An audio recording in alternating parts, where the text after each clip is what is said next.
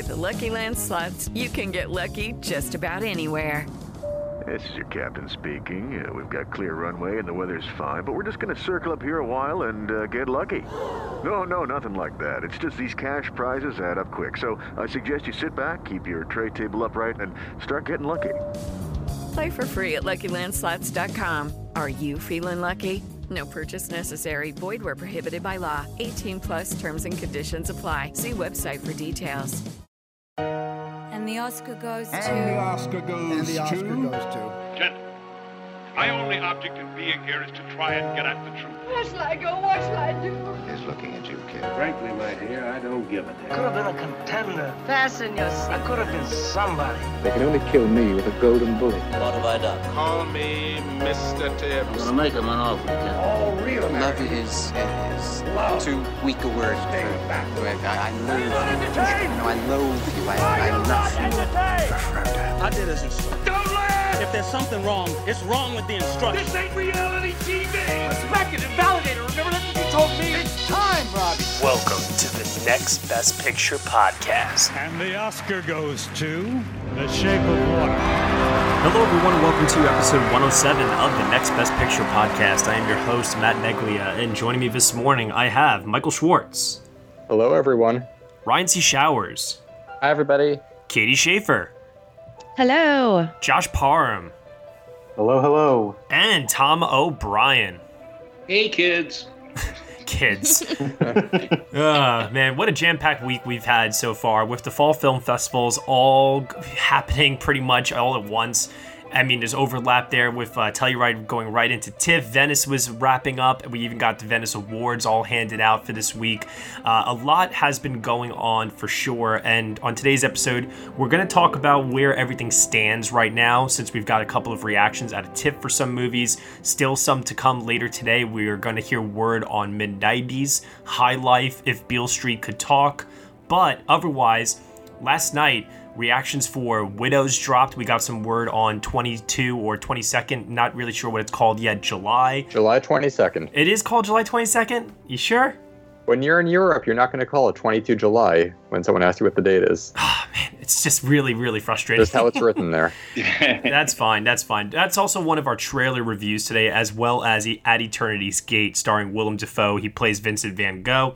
We're going to answer some of your questions, go over the polls.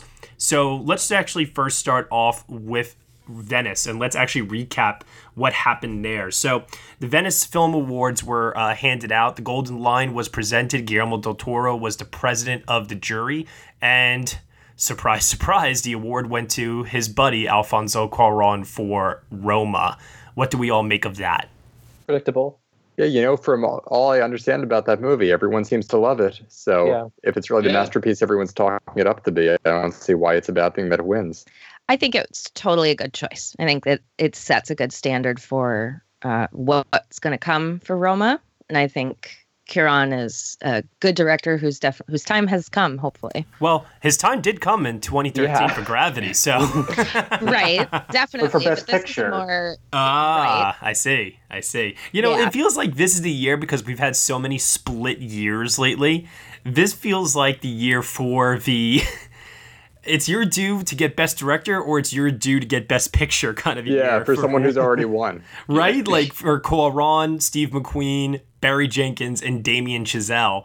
They all have films that seem to be somewhat in contention, and it's like, it's just funny how they were all part of split years. You know, I'm looking at a tweet right here, and this is really interesting. Uh, someone on Twitter writes, "A second straight year coming down to a Golden Lion winner, so Shape of Water and Roma, Mhm. versus a Toronto audience winner, Three Billboards and possibly Star Is Born, Mhm. with the Universal Studios hit Get Out and First Man, and a female-dominated indie comedy, Lady Bird and The Favorite, playing spoiler." Woohoo!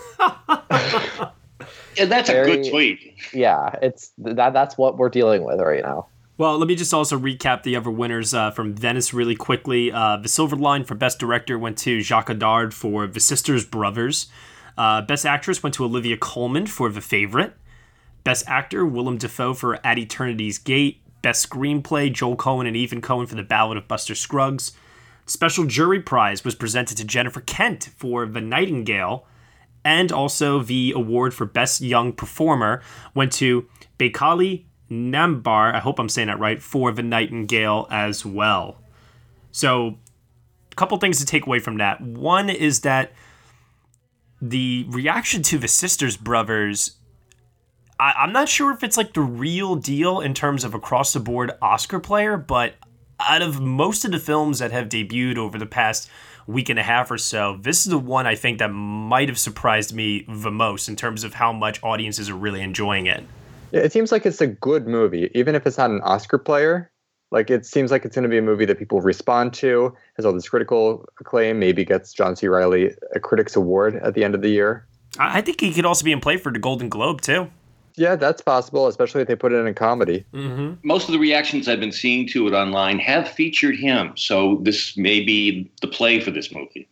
Yeah, I still have a hard time seeing this as outside of a critics movie. I, I don't know why, but I'm very encouraged by the reviews. I am just so looking forward to seeing this movie. And that was just one of two westerns that won at uh, Venice. The uh, best Yeah. screenplay also going to the Ballad of Buster Scruggs. Right, right. Which I, I gotta say, I, I- not to say that I was left underwhelmed by some of these winners. I just thought they were maybe just a tad too, as Ryan said before, predictable. Well, and also I think that they, I think there was an effort to be um, to spread the wealth um, with Yeah. these winners, Mhm. and I think everything fell where it fell based on the reactions. Like, I mean, you know, for instance, Olivia Colman winning Best Actress, like, you know, we're awarding the favorite for its performances because that's one of the key things that was highlighted about the film. Giving Roma best, um, the Golden Lion. I mean, you know, because everyone has been across the board and with a consensus that there is pretty much nothing wrong with that movie. I mean, it just everything fell into place. Willem Dafoe for Best Actor. I mean, it just everything made sense, and it was very. I mean, I don't think being predictable is a bad thing. I think these were nice winners. Um, you know, even if they weren't shocking. And they're mainstream choices. I mean, mainstream in the sense that these are movies that people are talking about outside of the festival. Well, one film that a lot of people are talking about uh, that debuted at Venice and also uh, premiered uh, at TIFF this week as well is uh, Paul Greengrass's film uh, July 22nd, as we were just referring to it as. Um, that's not a film that won an award out of Venice, but the reactions have definitely been met with a positive response. That is one of the trailers that we are going to discuss on today's episode. So let's hop right into that and let's see what Paul Greengrass has to give us. Welcome everyone. We're going to do an exercise called If I Were Prime Minister. Viljar, can you start? Yeah, sure. Okay, um, where I come from? Everyone is welcome, regardless of uh, nationality. And if I was prime minister, that's what I'd stand for.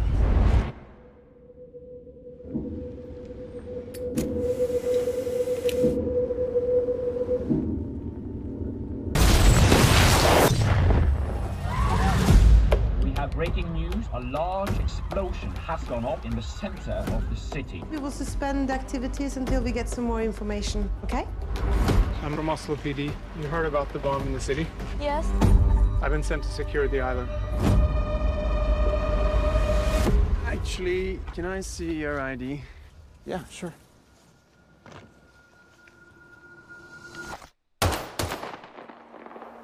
What was that? Run, run, Toria, run, run! This now looks like a coordinated gun and bomb uh, A heightened sense of security and alert. Where's Vilja?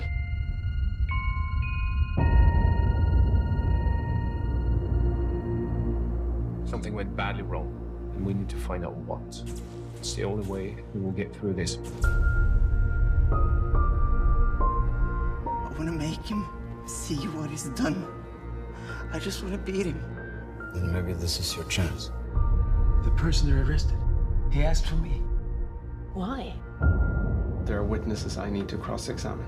Norway isn't on trial. You are. Are you sure about that? I just don't want to be weak. Not in front of him. You can be weak and still strong. You know that, right? I still have hope, dreams, family, and friends. And I choose to live.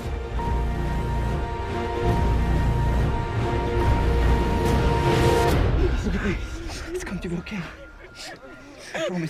Okay, so I mean, for anyone that's familiar with Paul Greengrass's work, Captain Phillips, United 93, this definitely looks to be something that's right up his alley. I mean, the only difference is that it's not shot by Barry Ackroyd.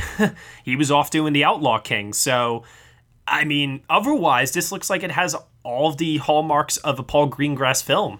The only thing it doesn't have aside from Barry Ackroyd is there's no big star in the movie. I mean, even things like the Bourne movies have Matt Damon and Captain Phillips and Tom Hanks, of course. This doesn't have any stars. Well, this is then more going towards United 93, then, I guess. That's right. I'm totally blanking. Yes, of course, there were no big stars in 1993. Yeah, so this looks totally thrilling and you know horrific. The story is absolutely horrific, but when you put it in context of what we're dealing with today, you know, all the white nationalist problems that we're having, and telling a story about like national pride in a good sense, you know, this could be a really, really good movie. I think the comparison I heard the most was it looks like a better version of Patriots Day. Okay. That's that's something that some that I, I can't remember who wrote that, but somebody reacted to the trailer with a comment that said, "Yeah, it looks like a better version of Patriots Day." Hey, and we all like Patriots Day here for the most part. So yeah, no, no, that's high absolutely. praise. You know, maybe Yeah. just without some of the uh, you know uh, South Boston attitude.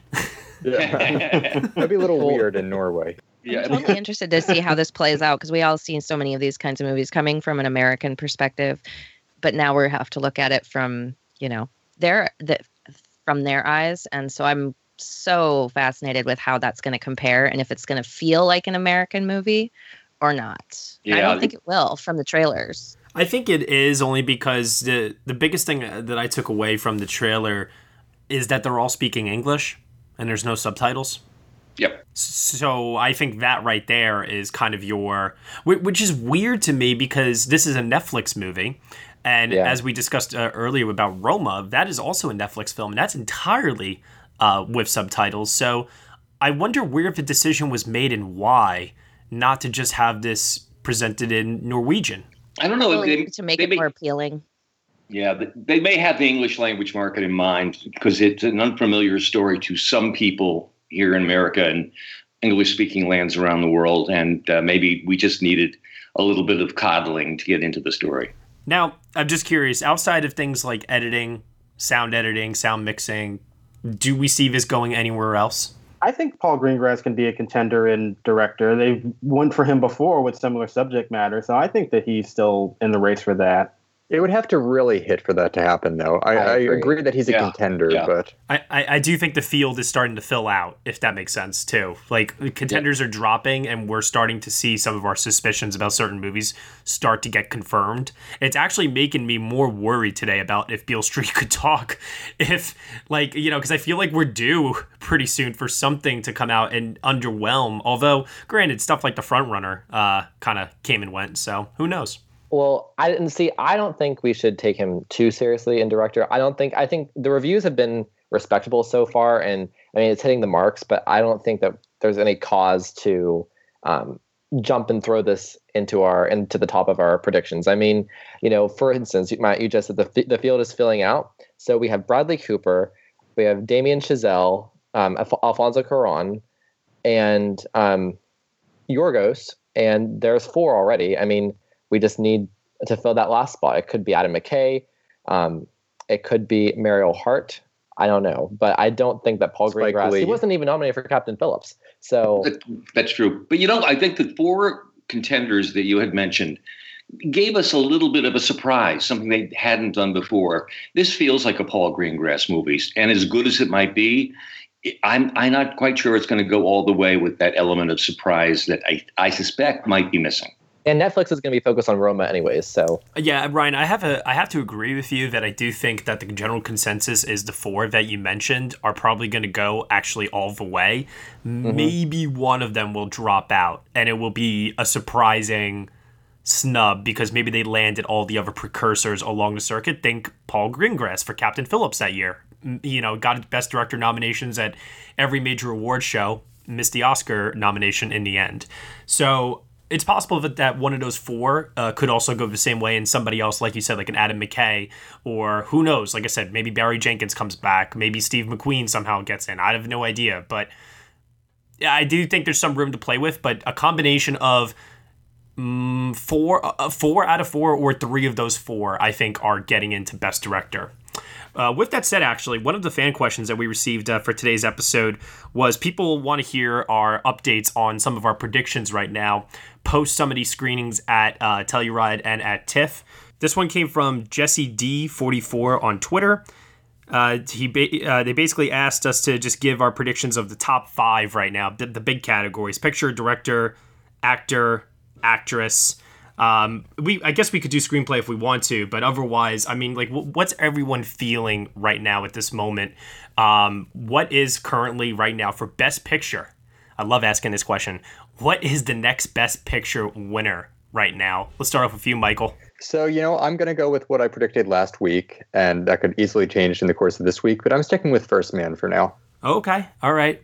Uh, Ryan, or what about you? Has anything changed? Yes, actually. Um, I kind of went along with everybody and changed my number one to First Man. Um, I think I I've been going back and forth, but I think either Roma or A Star Is Born. Okay, Katie. Uh, I'm really torn between either Roma, First Man, or A Star Is Born, and right now I think Roma is edging it out just because of what's come out at Venice. Okay, Josh. I have switched to Roma. Uh, there's there's elements about that movie that I am still hesitant about it winning, but there's also just seems to be so much going for it in terms of the respect and admiration for Cuarón and the you know what's it, what it has gotten out of Venice so far. And right now, that's what I'm going with. Tom. Uh, I actually uh, agree with Josh, and, and so I, I'm changing to Roma this week because I was really I I thought that Venice might go in another direction since you know it looked like Roma was the hot one, but they they they went with it as well. I because I, I, had the favorite last week, and I'm, I'm I think it, that might begin to be relegated to um, writing and acting. Yeah, I'm starting. Here's how I'm starting to feel it all break down right now. I'm starting to feel that the favorite is going to win costumes and production design, and possibly yes, possibly writing. It's very very possible. I think. I also think it could win one of the acting awards, either in uh, Best Actress or Best Supporting Actress. More likely, Best Supporting Actress, though. It depends on where they put Olivia Colman, who seems to definitely be the one that everyone is signaling out so far. The uh, the other thing I'm, I'm starting to consider is with Roma. I think that that is our clear runaway frontrunner for the best foreign language film. And mm-hmm. I'm having a lot of difficulty seeing it take that along with Best Picture, which is why, after the reactions out of Toronto, my suspicions uh, finally being kind of just whisked away at this point, I have come to the conclusion that nothing is going to stop A Star is Born this year. Well, you say that before all the think pieces come, and we're in like the third week of February, and everyone just never wants to talk about it again. I understand, and I and I know what you're saying, but I think that A Star Is Born is going to be one third of Titanic huge in terms of money. Yeah, I do too, actually. Yeah. Well, and also, can we just point out that this could join Silence of the Lambs? It happened one night, and um, One Flew Over the Cuckoo's Nest for winning the Big Five. Um, it's possible. I would like to have hope that it does well. I'm not trying to put down the movie in any way. I've just seen this happen before with other things. Well, so I, I don't. I don't have it winning the big five, but what I do have it winning right now is I do have it as of today. I got to update my predictions on the site, but I do have it winning picture, Bradley Cooper for best actor, best original song, and I, I'm, I'm going back and forth between Sam Elliott and Timothée Chalamet for Beautiful Boy because those reactions to Beautiful Boy did drop and Chalamet did get some very, very, very high praise. However, the rest of the movie, eh. Not so much. Not so Yeah. much. So that's kind of leading me to more so think Chalamet gets another nom, and it kind of continues to reinforce my belief that he is this generation's new Leonardo DiCaprio where he's going to get lots of noms over the years. Everyone's going to be begging for him to get a win. And like 15 years from now, when he's like almost 40 or something, they're going to give him his first win. For a movie that's clear Oscar bait.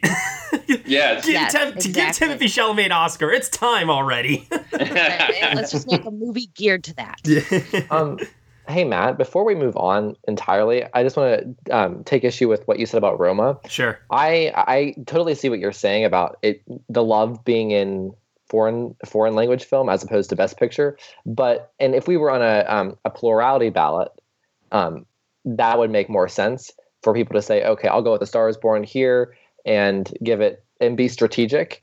Um, I think Roma is going to be near the top of most people's ballots, whether you know they they love a star is born or they don't love a star is born so i think that is worth noting and it could actually be the first time you know something wins best foreign and best picture I, I am going to disagree with you only because ha, has anyone here, here seen uh, Federico Fellini's Amarcord? Yes. And have you heard the comparisons being made from that movie to Roma? Not having yes, I've, I have heard that. I had not had not seen Roma yet, but it does have a similar kind of feeling. So what I'm getting at is this: I believe that Roma is going to be the highbrow critics movie. Yes. Yeah. And Roma is not the kind of movie that you're going to sit down in front of your mother, your father, your grandmother, or whoever it is over the holidays, and it's going to be that feel good consensus, overwhelming love and support film for Best Picture. It's going to be the more highbrow, art housey, uh, think piece movie that, while critically acclaimed and beloved by many people, it's not that kind. It's I, I don't see it as that kind of a film personally. Right. That's part of the thing that's holding me back. In addition to it being in Spanish. Right. So when you have something like First Man or A Star Is Born, you put anyone down in front of those movies, and you know they're going to walk away satisfied, most likely.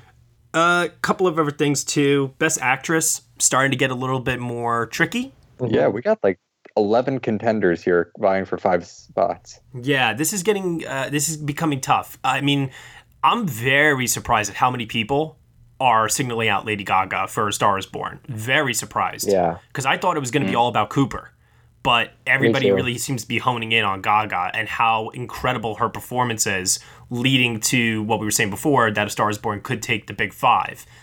But you still have Glenn Close. You still have Nicole Kidman, pot- Nicole Kidman potentially. Although uh, reactions out of TIFF seem to be the same as they were out of Telluride. The film itself doesn't seem to be catching on, but everyone is pretty much in agreement that she's great. It, it's kind of coming down to the same thing that happened with Timothée Chalamet once again with Beautiful Boy, where everyone agrees the performance is good, but because the rest of the movie around them, it doesn't seem to be working, it kind of leaves their spot in question. And that's why I seem to think, unless I'm totally off the ball here, if someone's going to miss out of this 11, like a big snub, I could see it being Nicole if they don't like that movie so much. And there's so many other contenders that people are responding to. It's possible. I, I would say it's definitely more possible now that more people have seen the film. I'm not writing her off, but I just, it's tough when you only have five slots. Uh, to make a quick little segue, because I know we're going to talk about our predictions. You know who I'm predicting in this category at the moment? Melissa. Melissa McCarthy for Can You Ever Forgive Me? Mhm. Because I feel like right there you have a former nominee, huge blockbuster star. You know, people love her in her comedies, but she's also able to balance the dramatic films. And when she's getting reviews that are this good, can't you just imagine her winning the Golden Globe or something like that? Or maybe like a Critics' Choice, she gets up and gives a speech, and people just love her at that podium. She would have to beat Lady Gaga. Exactly. Yeah. yeah.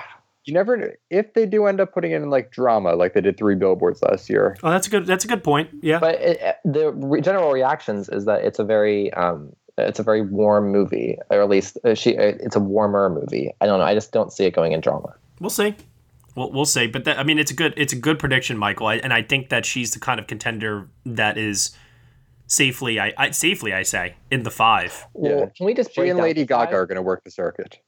So I think Lady Gaga is safe in her spot. I think Melissa McCarthy is. I think one of the actresses from The Favorite, probably either um, Colman or Stone, and um, Nicole. I, I, I get what you guys are saying about the film, the film's buzz being a little more mixed, but I would still say that the that the general reviews are skewing skewing positive, and I think it's going to be fine for her to get in and get a Best Actress nomination. So I think those four are pretty safe in my mind, and I think it's really just this last spot, and we have a, de- a bunch of different contenders who are vying for it, and um, you know some say Glenn, Cl- Glenn Glenn Close, and I think that will change as the fall continues to evolve. It, it's possible. I just saw the movie the other day, and she's astonishingly good in it. But the movie itself is sort of forgettable. It- and it's not well made or well written and I just I don't know. I think if she had a better have to film, and a better release just- date, it would make all the world of the difference. But it's she doesn't, and she just has the bad luck of it. And she would have to ride her name alone. So if we look at like the remaining contenders that are left in the field at that point, we then have, uh, like you were saying there, Ryan, uh, we have Glenn Close for The Wife, we have Carey Mulligan for Wildlife, Toni Collette for Hereditary, Yalitza. uh, y- yep, for Roma, and a film that premiered last night to pretty glowing reviews. We could potentially see Viola Davis back in the hunt for Widows. yeah, Yeah, well, definitely. But you're also forgetting one more, Matt, and this also premiered last night. Julia Roberts and Ben is back. Yeah, so uh, we already touched upon Beautiful Boy premiering at TIFF. Uh, let's talk about these other two films here Ben is Back and Widows, which premiered. Uh, let's start off with Ben is Back, actually. Uh, so, Julia Roberts making a play. For a lead, and not supporting. hmm Someone said it was the best she's been since Closer, which was 14 years ago. but we say that every time Julia Roberts gives a good performance. It was the same with August Osage County. Come on, like whatever. But uh, it'll be interesting to see how the uh, how this all plays out with this now being the third teenage addiction film. Yeah. You know, I don't. You know, will they cancel each other out, or just we'll be just sick? We'll see one and feel like we've done it already. Also, too, I, I, you know, I gotta just point this out. Lucas Hedges is having a year. Yeah. Sheesh. a year. I mean, with Boy Erased, Ben is back, and I guess we'll hear a little bit more about mid '90s today. Couple that along with the films that he has just premiered in in the last two years alone, all all of which seem to be Oscar contenders. Like, who was this kid's agent? You know, how does he keep getting these roles? Well, his father's the director of the movie. There you go. Yeah, right. I guess. So, I mean, but geez, Louise, you have to think that somewhere along the line, voters could recognize him potentially even in the lead actor uh, spot for maybe Boy Erased. I have him at number six right now, actually, for Ben is back over Okay. Boy Erased, because I think when you were reading those Boy Erased reviews, people seem to agree that he's good in it, but the movie focuses, or is more interesting when it focuses on the supporting characters. Yeah, yeah. Whereas Ben is back is, you know, he he's Ben. and he's back. yeah. Back- Ben's back at the Oscars. And another thing he has going for him, Lucas Hedges, was he had a great write up this week. I forget what publication it was. Uh, there's a great profile about him where he was just really open and vulnerable and talking about his career and his life and just everything for this guy who's 21 years old. He just was speaking well beyond his years. Hello, everyone. This is JD from the In Session Film Podcast. Each week we review the latest from Hollywood, California. Well, yes, Brendan. We also Give top three lists. Okay, yeah. Thanks again, Brendan. Additionally, you can hear us Talk other movie news, trailers, varying movie series, or other interesting film related topics, and even rants and raves of the week. That's correct, Brendan. On top of our main show, every Friday. You can also hear our extra film podcasts. Good job, Brendan. Thank you, JD. It's my goal to make you proud. You're the father, after all. yes, and I'm very proud. Uh, you can listen to the In Session Film podcast on iTunes, Stitcher, SoundCloud, or at InSessionFilm.com. Brendan, will you please let me complete just one? Nope. Oh, for heaven's sake. Listen to the In Session Film podcast every Monday and Friday. Subscribe today and hear me verbally beat JD like a Cherokee drum. No, no, no, no, no. That's you not ki- how this works, sir. Hey, no, you you, no, no, you no. go cry at Midnight Special again, Oh, okay? That's what you're I good will. for. I will. You know what? And I'll do it while pummeling you. I'll do both at the same time. How are you gonna pummel me? Yeah, I, I, don't. I don't buy it that. That's just how it works. Before we transition over to Best Actor, I do want to uh, also talk about Widows, which premiered last night. What do you all think? No, um, I think it's. I think everything. Uh, I think the reaction was as expected. I mean, I think uh, you know it's it's being praised. Everybody's enjoying it. Um, it's well made. The cast is great. Um, it's kind of a Me Too fist pumping movie. Um, and but the general reaction I've gotten is that it's not necessarily an across the board Oscar contender. And that isn't to say that it's not in play for these categories. It certainly is. And especially when you have a best picture field that seems to be quote unquote weak. But when it comes down to it, I see this as like the nine or the 10 in best picture in a year of like seven or eight. So it's like floating around there, but I don't know that it exactly lands in there. Uh, When I was reading all these reviews, the one standout to me was Daniel Kaluuya. Yeah. Yes. Mhm. which is ironic considering that you know this is such a female-led, female empowerment movie. The one person who could be nominated is uh, the supporting actor. Nah, I also read a lot of notices for Elizabeth Debicki. Yeah, she she's good. That's just a matter of whether or not she could break into a strong supporting actress field. And you know what I'm starting to get the feeling of with this movie? I'm starting to get the feeling of a potential SAG ensemble nomination. Oh yeah, Sure. that's Oh, that's locked yeah. and loaded. I think. And it's a November release, so there's no concern about that. Whereas Backseat is going to be late December. Yeah. So yeah, that, that's definitely possible. I just received a tweet as we were recording from a former guest of the show, friend of the pod, uh, Jay Don Burnham, who's at Toronto, Yep. and he responded to my prediction that this is going to be like maybe a lone supporting actor nomination, and he replied, "My take is zero nominations." Ah, Jorge, no! He just saw the movie. Damn it. So it could be like a it- maybe it's like a Molly's game where it gets um like the the a PGA nomination and like I don't know, but it doesn't translate necessarily into Oscar. I'm going to make a prediction right here and right now. If The Star is Born does not win the audience award at Toronto, I have a feeling it could be Widows. See, I think it's going to be "Can You Ever Forgive Me" if it's not a "Star Is Born." Well, wouldn't it be funny now if it was those three? Because they always announce the, the runner up and the second runner up. Imagine if it was just a combination now. of just those two. So we're so we're all right. uh, but yeah, I, I- I think A Star Is Born is easily going to win the audience award at Toronto. That's my guess right now. But Widows, I feel, is at least in contention, just based on. I mean, some of just some of those reactions last night really, really did blow me away. Um, and whether or not that means it's an Oscar player or not, I mean, is irrelevant. I'm just really happy that Steve McQueen continues to be on a roll and that his style is translated over to a quote unquote genre heist film. Yeah. Uh, what was one of the reactions I read last night? I can't remember who it's from, but somebody said Steve McQueen making a Steve McQueen heist film is exactly like what we needed. Whatever that is supposed to mean. it, it just seems like he has not uh, compromised his style for the sake of trying to make it work within this genre, which is really exciting to me because I do think he is one of the best directors working today. Mm-hmm. Whether Good or not, him. yeah, whether or not it's a, an Oscar player, I think it might be a Globes player too. Oh yeah, I will be. Val yeah, Davis drama at the. Globes, right up their alley. Well, that's what I'm, that's what I'm trying to get at. Like here with this movie is like, uh, you know, and, and I'm sorry, but I, I've been standing for this film all season long. This and Toni Collette and Hereditary are like my two things that I'm, I'm No. championing all season long. I don't care. You can all tell me like it's not going to happen, but this is like, do you guys remember Silence? How I did not give up on Silence. Yeah. That's these two films this year for me: Hereditary and Widows. I am not giving up. Well, don't be surprised if Widows, you know, does well at, at the Globes and at SAG, and that's and that's it. Widows is the type of movie it seems like that could get either anywhere between one nomination or 11 nominations, and it wouldn't surprise anyone, no matter where Yeah. it landed. Yeah.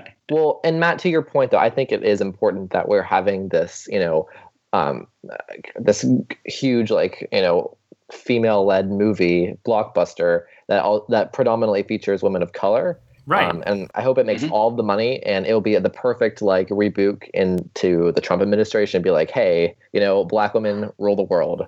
I mean, not only that too, but like you know, I saw uh, other reactions last night that said this is exactly what Ocean's Eight should have been. I've seen uh, someone say it's the female version of Heat, or the female version of the, of The Departed, and whether or not that translates into Oscars, I do think you know it is a it is kind of irrelevant when you make a statement like that, Ryan, saying how I think that the overall social uh, message of the film and its uh, importance within this year, within this race, um, that's actually that's what's most important. The fact that this film even exists Yeah. is what's important. And can I just say also, um, on a side note, the uh, for a non-competing Oscar movie that got rave reviews last night, the new Halloween movie, the sequel starring Jamie Lee Curtis, surprisingly got like across the board consensus love. Which I mean, I, I didn't even think the trailer looked that good, and I'm like the probably the next best picture Halloween fan here, and like someone told me that it's even better than Halloween H2O, which Jamie Lee Curtis starred in um, in 1998, which is probably which is widely seen as the best sequel to the series. It's said to have the most fan servicey moments since The Force Awakens. Well, and I also I also don't like the principle of you know ignoring like ten movies and just making this like you know sequel to the original Halloween movie. I think that's I I, I hate the gimmick of that. but if it's good, like everyone's saying, and they say that she gives a powerhouse performance and that it's it's great, I'm I'm excited for it. All right, let's move over now into conversation about uh, best actor right now, where we feel that is uh, currently skewing. So I'm gonna just ask everyone point blank across the board: Does anyone else think that anyone other than Bradley Cooper is winning best actor for A Star Is Born? Nope. No. It's really hard to find another contender right now. I, I wish there was some more competition, but it just really looks very shallow. You know, is that a pun? I, yeah, it wasn't meant to be a pun. As I said it, I read That was very good. I'm going to go out on a limb and be the only person to dissent here and say I think Willem Dafoe has a serious chance with At Eternity's Gate. Oh my I God, Katie, did you just perfectly set me up for a segue? Yes, I sure did. Not on purpose, but I watched that trailer today and was like, "Oh, Dafoe, you know just how to get these get eyes on you." And I think he's got a really strong chance. This is a powerhouse performance, even just from the two-minute trailer. Well, let's take a look and let's also see what everyone else thinks about that. This is the trailer for Julian Schnabel's film At Eternity's Gate, which premiered at Venice and won Best Actor for Willem Dafoe, playing Vincent Van Gogh. Let's take a look. Tell me, why do you say you're a painter? Because I love painting. I have to paint. I've always been a painter, that I know. A born painter. Yes. How do you know? Because I can't do anything else, and believe me, I've tried. I think of myself as an exile. You're Vincent? Yes. Sales brother. I'm Paul Gauguin. We have to start a revolution. Do you understand? We have to create a new vision, a new way of painting. I spent all my life alone in a room. I'd like to find a new light for paintings that we haven't yet seen. There's something inside me. I don't know what it is. What I see, nobody else sees it. You're a stranger here. You drink too much. You're hysterical, out of control. I don't want to calm down. It's called the act of painting for a reason. Leave me alone! Go away! Don't you see that this painting is unpleasant? The townspeople have signed a petition against you. They don't want you to come back. I can't stay here, Vincent. You're surrounded by stupid, wicked, ignorant people. So that's the reason why you cut off your ear. Your vision of the world is quite frightening, isn't it? Yes. Sometimes I feel so far away from everything. I think I'm losing my mind. Sometimes they say I'm mad, but a grain of madness is the best of art.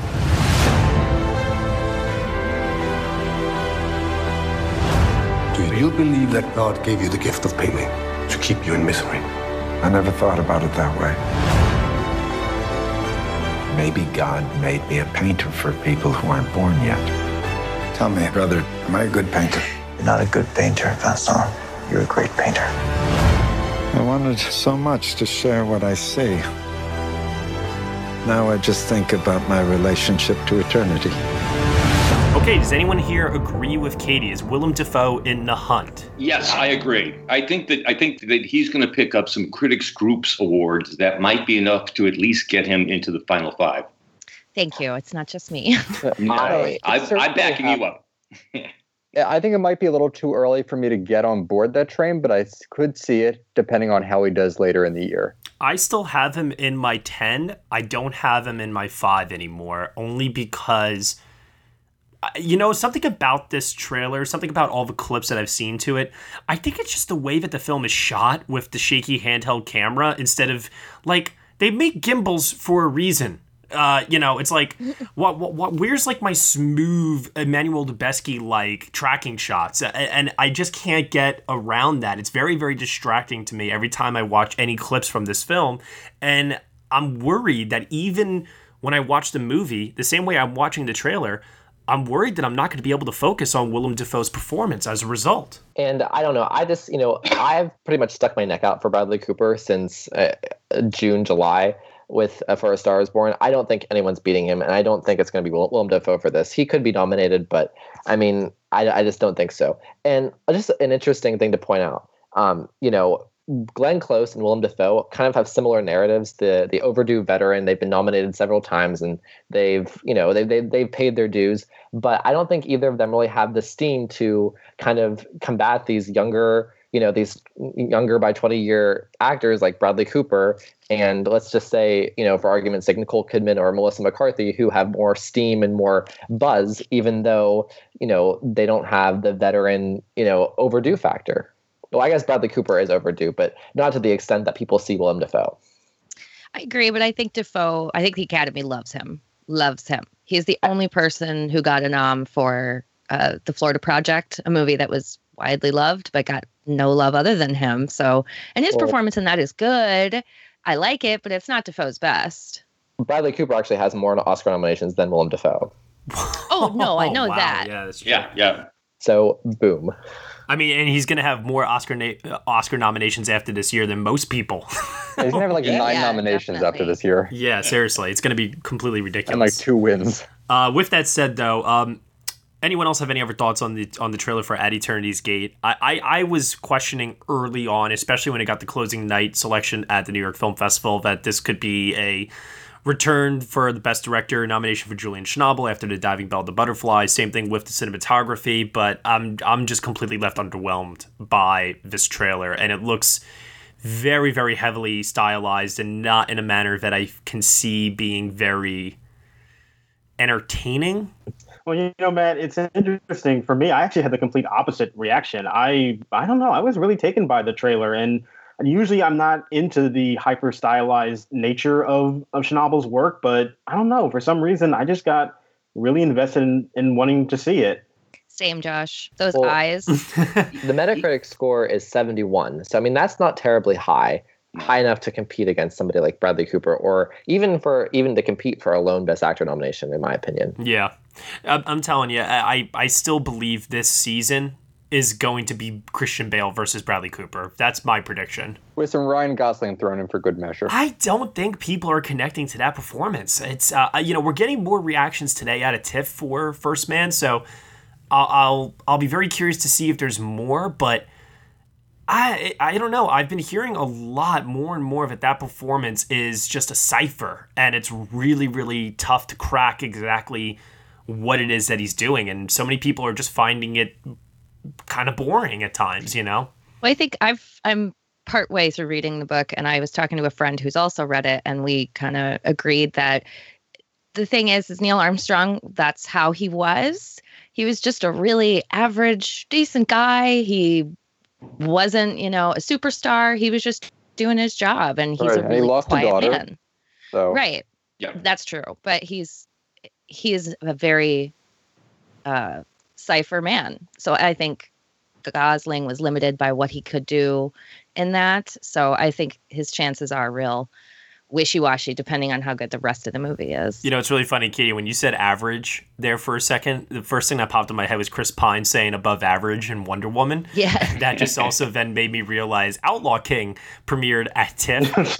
One the only Oh, thing that premiered. I, I just wanted to acknowledge that it premiered because that does not look like it's going to be any kind of an Oscar contender and just looks like it's going to be a fun medieval epic movie to one day just watch on your Netflix streaming account. I don't see it going anywhere at this point in time.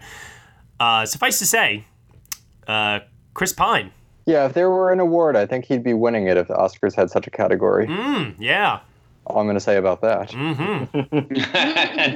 Let it all hang out there, Michael. All right. Hey, that is the reason that I I know a lot of people are going to be watching it cuz I found out and was like, "Oh, well, that's going to go right to the top of my Netflix queue when it premieres." Yep. Somebody somebody was joking with me the other day saying how I can't wait to rewatch this on Netflix for the 0.2 seconds or whatever it is over and over and over again. I'm going to pause it. I'm going to leave it paused on my screen so when people walk in the house, they'll be able to see it. I'm going to screenshot it, make it my background. Whoever does data analytics for Netflix is gonna be so confused. Like, why is everyone pausing it at this point? They'll know. then they watch the movie and they're like, oh, that's why. Uh-huh. Me too. Me too, honestly. For the record, uh, Florence Pugh did get some uh, notices from a lot of people, and for those that have seen Lady Macbeth, I think it's pretty clear to say that she is definitely going to be a huge star, and we should watch out for her in the future as far as uh, potential Oscar nominations are concerned for her. Not necessarily for this movie, but And she's in Little Women. right for something like Little Women, exactly. Maybe who knows, you know? But her future is definitely looking bright. That's for sure. Hi, everyone. This is Tim Costa. I'm Hermano da Silva. And this is Walter Vinci. And together we are the First Time Watchers Podcast. Each week we choose a movie to review that none of us has seen. Watch it together. And then discuss. These movies could be new. Or old. Or on our list of shame. You can find us on iTunes by searching for the First Time Watchers Podcast. As well as on Stitcher. And we love interacting with our listeners, so if you have any suggestions, send us a tweet. An email. Or post to our Facebook page. We'd love to hear from you. That's right. I mean, it's all about interaction. And talk about what we love movies. And you don't have to worry about us going on and on about this and that and the other. And oh, No, look, no, let's no, talk stop, about stop, this stop, stop. minutia Shut up, shut up, here, shut up, shut up, And I shut up. wonder Shut who the up. cat I can God damn it, shut up. I think that's enough, Walter. Okay, uh, before we uh, move on to any other final thoughts about the week, I do want to just uh, check in with the polls, let you guys all know how everything was going there. So last week we celebrated our two-year anniversary here at Next Best Picture, and we asked everyone which is their favorite movie sequel of all time, and they could only choose from number two films. So there was a big, big, long choice of uh, uh, long list of choices. I will name them, I suppose.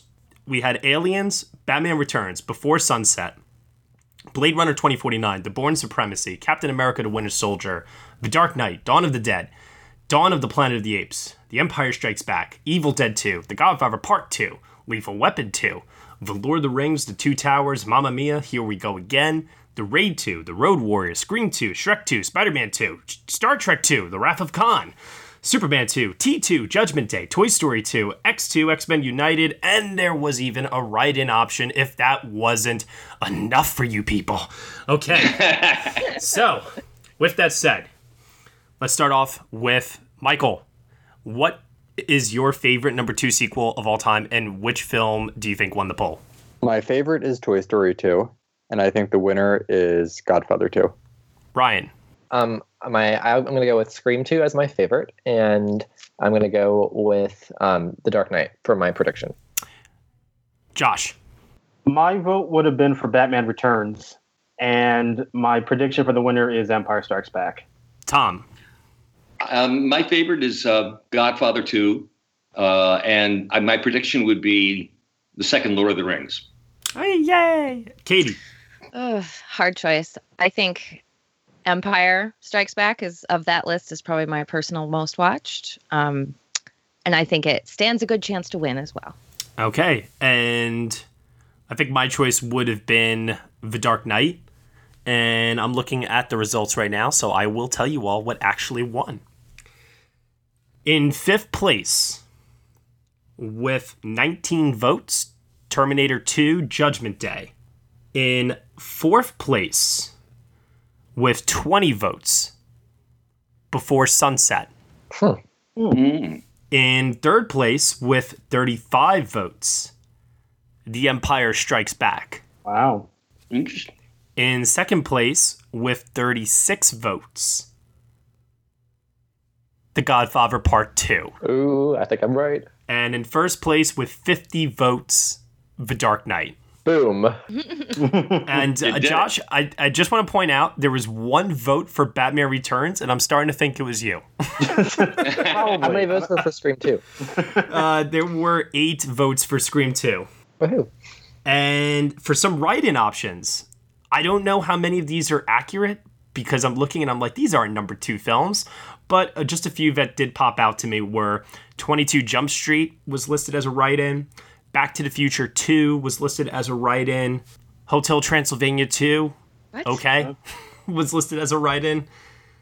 And there were a few films that were listed as write ins that uh, are not number two films, like Mad Max Fury Road, for example. But, you know, that's fine as is, uh, not not bad choices there, people. Uh, pretty good all around. But for this week's poll, We are now looking at the fall film festivals, obviously, and we did ask everyone here on the podcast before, as of today, which film do they feel is the next Best Picture winner? So we want to turn it over to you, dear listeners. What do you think is the next Best Picture winner as of today?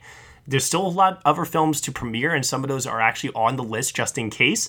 Let me run it off for you all, though. We have Ad Astra, BlacKkKlansman, Black Panther, Boy Erased, Can You Ever Forgive Me, The Favorite, First Man, If Beale Street Could Talk, Roma, A Star Is Born, the untitled Dick Cheney biopic, Widows, and a write in option as well.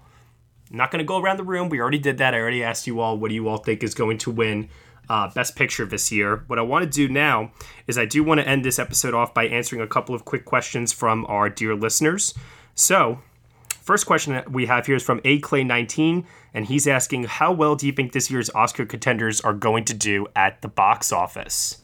Well, Star is Born is going to be like you know we talked about part of Titanic. Mhm. Huge. Huge. I- huge. It's gonna it's gonna do. I I think it's easily gonna do over 200 million. Oh, without a doubt, I can see this pushing like three, three fifty. If American Sniper did that well, Oh, that's a good point. Yeah, that's true. Speaking of which, though, the, the American Sniper crowd, the movie that I think is going to hurt now the most this uh, Oscar season is First Man. Because you have to think that it was probably the film that was more geared towards uh, the American Sniper crowd, I would imagine, and they're the ones that have turned on the film. you know, it is like such a small but vocal minority. Yeah. And I don't It's think they're going to like avoid seeing the you know avoid seeing the Neil Armstrong space movie, just because like you know Marco Rubio said something. Yeah, and that was a I- I first of all, really blatant think- lie. So Yeah, Yeah. Yeah. Marco It didn't Rubio catch said on. stupid things. So I, yeah, I can see that still being like a hundred fifty million dollar movie. Uh, so speaking of a movie that you know, it's really interesting. Th- This film uh, managed to still still manages to come up in conversation, even though it premiered a little while ago. Uh, this question comes from Aiden Hazard at Mofo7 on Twitter. Leave No Trace is the best reviewed film of the year, still standing at 100% on Rotten Tomatoes. Do you think it will be forgotten about come award season? And there was a decision made this week to put Ben Foster in Best Supporting Actor for that film. And I don't know. I'm starting to get this feeling, people, about him showing up there potentially. It was a smart marketing decision, I think, uh, to push him there because it can be justified because he's out of the film for a certain amount of time, uh, and it's not his story; it's his daughter's story. I agree with you. I actually agree. I, I personally wouldn't have considered it, and I do think it is category fraud to a certain degree. I'm like, I'm split 50 50 on it because for the reasons that I usually do categorize if it's category fraud or not. Uh, to your point, Tom, I ask myself, whose story is it? And is that other character are they supporting that other character story or is it or at one point in the movie is it really their story you know like do we get scenes predominantly told from their point of view for example and while yes there are some scenes in leave no trace where it is from ben foster's point of view uh, Thomasin McKenzie is truly the lead of that film like if they were to put her in best supporting actress and leave him in lead uh, then i'd be really upset but this seems to make a little bit more sense to me so, anybody else uh, in a weak Best Supporting Actor field, or at least appearing weak so far, where there doesn't seem to be a real runaway contender? Um, like I said, Timothée Chalamet's film Beautiful Boy has middling reviews for the film itself. Sam Elliott for A Star Is Born seems to be picking up steam, but we need to see how A Star Is Born maybe pulls him in, you know, for the win. I don't know. It's it's tough. That seems to be like an ever shifting category right now. Yeah, there's room to play in there, but I think Leave No Trace is going to need the support of the critics groups at the end of the year to really come through to remind people that that movie came out and that it's worth remembering. Yeah. Okay. And then another question we have here. This one comes from David Mitchell Baker on Twitter. So, thoughts on possible nominations for The Hate You Give? Mm-hmm. That's another film that also premiered at TIFF, and I'm I myself am really curious what you all thought of those reactions and if you think it could show up anywhere. It seems like a really strong movie. It'll be a great commercial play and be really important to tell the story on a commercial level. I don't see it breaking through at Oscars. I agree. I think it'll be a huge hit. People will love it, but I don't think it's really going to be an awards player. Yeah, it, it it has something important to say, and yet is from these reviews entertaining. But uh, it's going to need a higher profile, and I'm not sure it's going to get it. Okay, and then the last question for this week's episode is from the same person, David Mitchell Baker, and that's this is for another film that uh, made its premiere over the last week. What are our thoughts on Fahrenheit 11.9 from Michael Moore in the Best Documentary Feature race? Not a chance in hell. Oh man, no, Mm, pass. And I will No be way. seeing that movie just because it plays into the anti-Trump everything that I want to see, even though Michael Moore is not my favorite anymore. But that that is not an Oscar documentary movie. That is a rallying the base movie. Yeah, he he lost his relevance quite a while ago, and Yeah. I think this will just continue to contribute to that path. Honestly, I know. I, I would not be seeing it if it weren't for the topic it happens to be about. Yeah, and he he is a better filmmaker than Dinesh D'Souza. Yeah. And what's really, really funny is that as of yesterday morning, Death of the Nation was at 0% on Rotten Tomatoes. And right after this film, Fahrenheit 11.9, premiered in Toronto, it was at 100% on Rotten Tomatoes. So talk about two Americas right there. Yeah. Yep. it's I saw that tweet and I was like, this is this is how it is too. Okay, so with that said, uh, before we go for today's episode, I do want to just turn it over to you guys just one last time and ask you all if you have anything else you want to comment on right now in regards to the current state of the race. We have front runners. Yeah, I think it's shaping up nicely. But still a lot of question marks too, which I think is really interesting.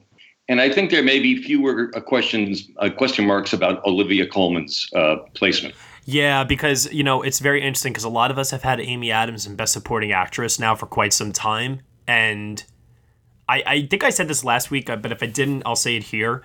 I get this feeling that if they run Olivia Colman in supporting actress, I think she's going to sweep the critics awards, and then I just have this really, really sneaking suspicion that Amy Adams will then win the televised awards if she runs supporting, if Colman runs supporting. I don't know where they're campaigning everyone, and apparently nobody at Fox Searchlight seems to know where they're campaigning any of the favorite ladies still. So, blah. I'm I'm gonna go out on a limb and I'm gonna predict that Emma Stone is the one that ends up going lead.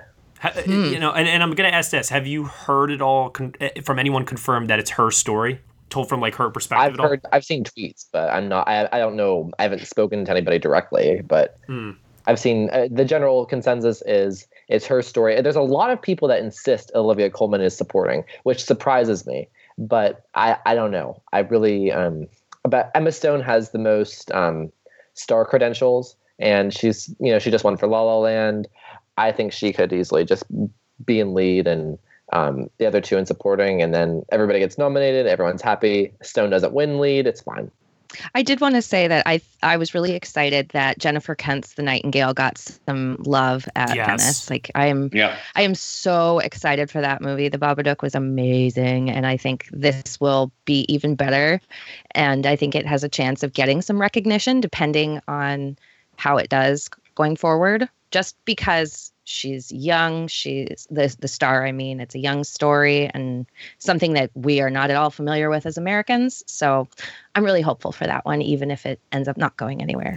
I, I completely agree with you on that. And, you know, after uh, the response that she received at Venice from that very, very disrespectful person who, you know, yelled a word at her that I will not say on the podcast. No. I, I, I just Mm. want to see her do extremely well with this movie. And speaking of which, really quick, I do want to also just make an announcement here as well and say that this week um, we were supposed to actually review The Predator on uh, this weekend's upcoming uh, podcast review here.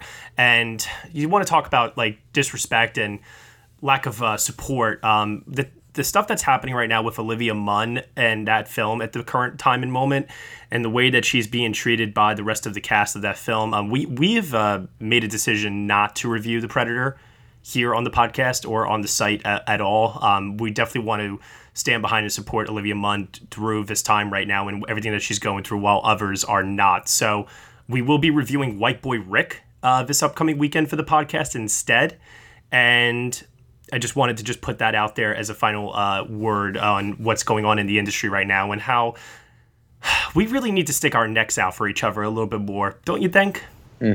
Yes, yes. Definitely. It's about time. Yeah, especially for women in this industry who, I mean, you know, years and years and years of this kind of behavior and this kind of moral support that just seems to be lacking. Um, I, I think I think it's time that you know we all kind of just for moments like this, let's support the Jennifer Kents of the world and the Olivia Munns of the world, and let's make a difference where we can. Bravo. Agree. Definitely. I agree. With that said, Michael, where can they find you on the internet? You can find me on Twitter at Mike Movie. And since Rosh Hashanah begins tonight, I just want to take this opportunity to wish Lashana Tova to all of our Jewish listeners. Best wishes for a happy, healthy, and sweet new year. And Ryan C. Showers. You can find me at Ryan C. Showers. And Josh Parham. Find me on Twitter at JR Parham. And Katie Schaefer. You can find me on Twitter at KT underscore Schaefer. And Tom O'Brien. And you can find me on Twitter at at Thomas E. O'Brien. And you can find me at Next Best Picture. Thank you, everyone, for listening to the Next Best Picture podcast, episode 107 here. Don't forget to subscribe to us on iTunes, SoundCloud, Google Play, Stitcher, TuneIn Player FM, also on ACAST and CastBox. Be sure also to head over to our Patreon channel, where for $1 minimum a month, you can get some exclusive podcast content. We just put a review up yesterday for The Social Network, which is a throwback review that we did for the last Best Picture series. So if you want to get that full review, head on over there, donate us a dollar, and you'll get that episode along with some others coming up. So stay tuned here, and we'll see you all next time.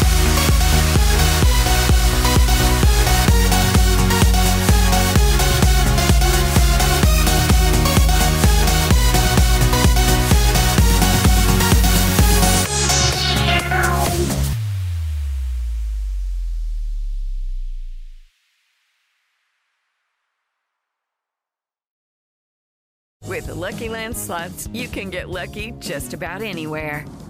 This is your captain speaking. Uh, we've got clear runway and the weather's fine, but we're just going to circle up here a while and uh, get lucky. No, no, nothing like that. It's just these cash prizes add up quick. So I suggest you sit back, keep your tray table upright, and start getting lucky. Play for free at LuckyLandSlots.com. Are you feeling lucky? No purchase necessary. Void where prohibited by law. 18 plus terms and conditions apply. See website for details.